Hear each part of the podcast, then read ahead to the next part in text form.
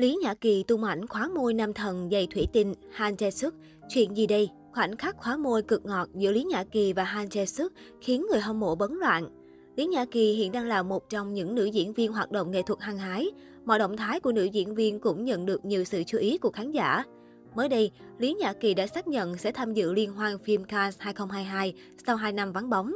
Hiện tại, cô cùng ekip đang tập trung cho cuộc thi tuyển chọn trang phục để dự thảm đỏ và chuẩn bị một số hoạt động liên quan. Ngoài ra, Lý Nhã Kỳ còn gây sốt mạng xã hội khi tiết lộ về dự án phim điện ảnh mới mang tên Kẻ thứ ba.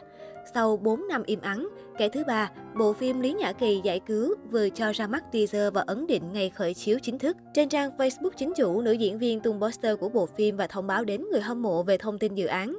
Cụ thể, nữ diễn viên chia sẻ, Kẻ thứ ba là một dự án trắc trở với nhiều câu chuyện thú vị mà cô muốn đem đến cho khán giả. Đây là bộ phim do Lý Nhã Kỳ trực tiếp làm nhà sản xuất, đồng thời thủ vai nữ chính, với sự tham gia của nam thần dày thủy tinh Han Chae Suk. Bật mí về thời gian ra mắt, Lý Nhã Kỳ chia sẻ, teaser trailer của bộ phim sẽ chính thức được công bố vào tối 6 tháng 4.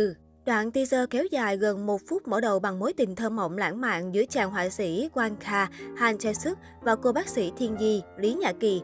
Tuy nhiên, lúc hạnh phúc vừa chớm nở thì biến cố lại bất ngờ ập đến. Một tai nạn giao thông nghiêm trọng ảnh hưởng đến tính mạng đã xảy ra.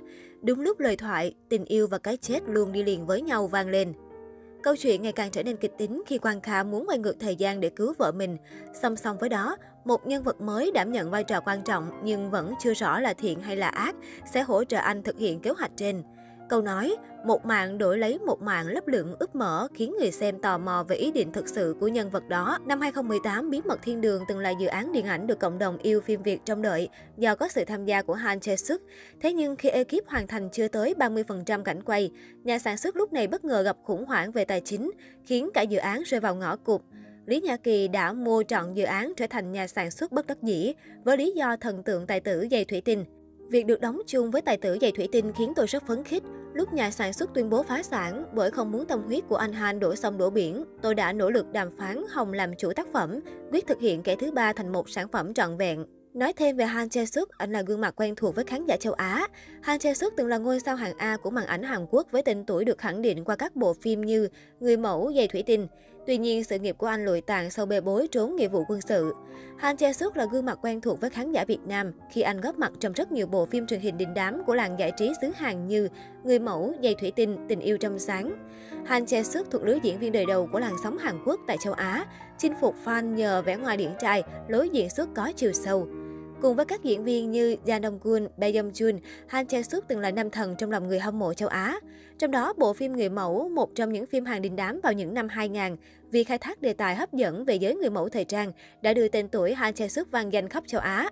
Trong phim, anh vào vai anh chàng si tình nhưng có cuộc đời bi kịch Jo Won Yun. Bộ phim thứ hai ghi đậm dấu ấn của Han Chae-suk là Giày thủy tinh. Trong phim, anh vào vai chàng công tử nhà giàu.